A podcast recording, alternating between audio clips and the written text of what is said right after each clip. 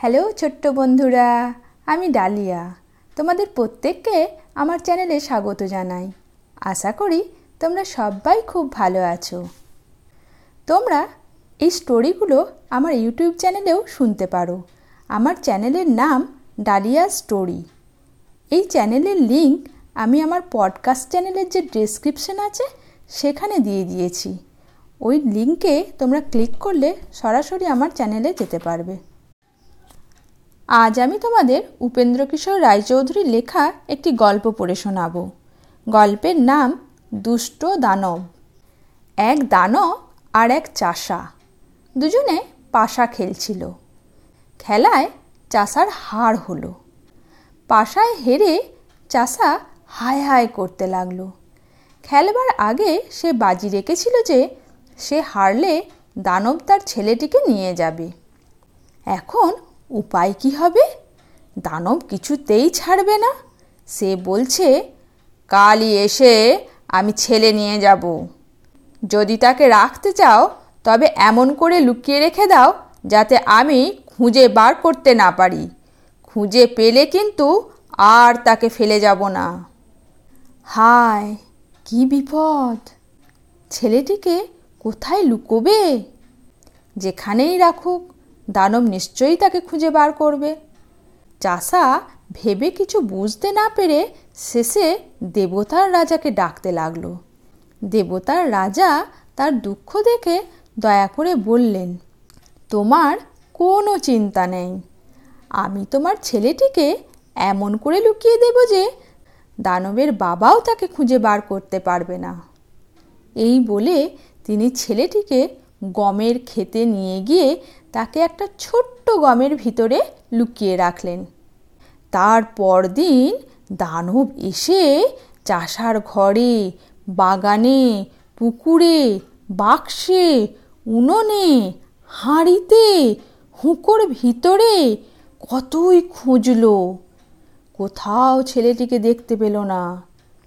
কিন্তু সে এমনই দুষ্টু দানব ছিল, সে তক্ষণই বুঝে নিল যে তবে নিশ্চয় গমের খেতে গমের ভেতরে লুকিয়ে রেখেছে। অমনি সে কাস্তে নিয়ে গিয়ে ঘ্যাস ঘ্যাস করে গম কাটতে লাগল। সব গম কেটে তারপর এক একটি করে দানা হাতে নিয়ে উল্টে পাল্টে দেখে। সে দু দণ্ডের মধ্যেই ধরে ফেলল যে এই গমটার ভিতর চাষার ছেলে বসে আছে। আর একটু হলেই সে সেই গমের ভিতর থেকে চাষার ছেলেটিকে বার করে নিয়ে যেত। এর মধ্যে দেবতার রাজা এসে তার হাত থেকে সেটা কেড়ে নিয়ে ছেলেটিকে তাড়াতাড়ি চাষার হাতে দিয়ে বললে, আমার যা সাধ্য, আমি তা করেছি, এর বেশি আর পারব না।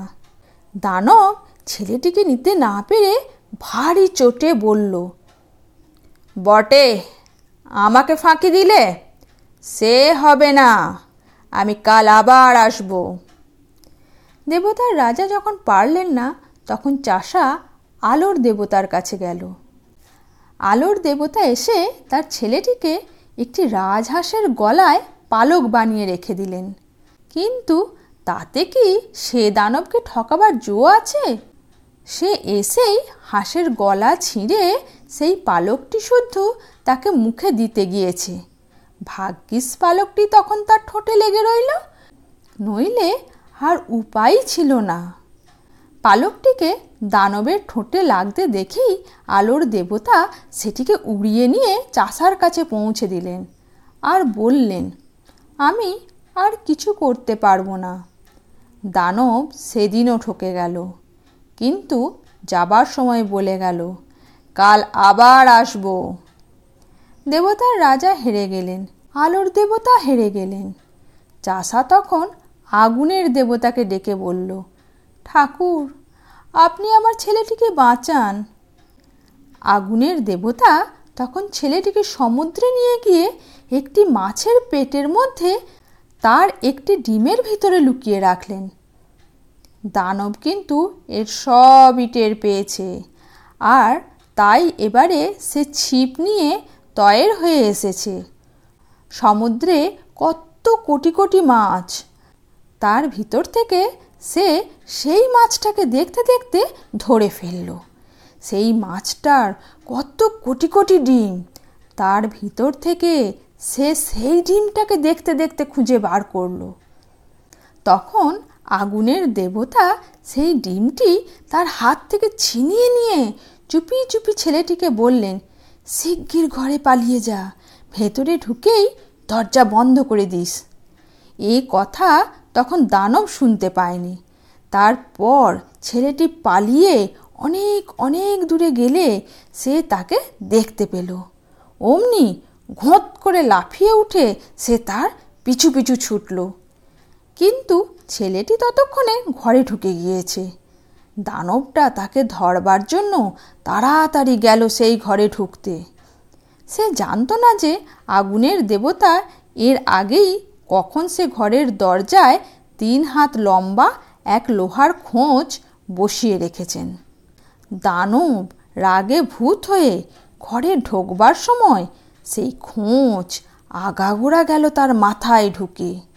তখন সে ভয়ানক চেঁচিয়ে চিৎপাত হয়ে পড়ে যেতেই আগুনের দেবতা ছুটে এসে তার একটা পা কেটে ফেললেন। কিন্তু পা কাটলে কি হবে? দুষ্ট দানব তাকে কি জাদুই করে রেখেছে? সেই কাটা পা তক্ষণি এসে আবার জোড়া লেগে গেল। যা হোক, আগুনের দেবতা সেই দানবের থেকে বড় জাদুকর ছিলেন। তিনি জানতেন যে কাটা জায়গায় লোহা বা পাথর ফেলে দিলে আর তা জোড়া লাগতে পারে না। কাজেই তিনি তাড়াতাড়ি দানবের আর একটা পা কেটেই লোহা আর পাথর দিয়ে কাটা জায়গা চাপা দিয়ে ফেললেন। তখন আর দানবের জাদু খাটল না। দেখতে দেখতে তার প্রাণ বেরিয়ে গেল। তখন তো চাষার খুবই আনন্দ হলো। সে আগুনের দেবতাকে কত প্রণাম যে করল, তা গুণে শেষ করা যায় না।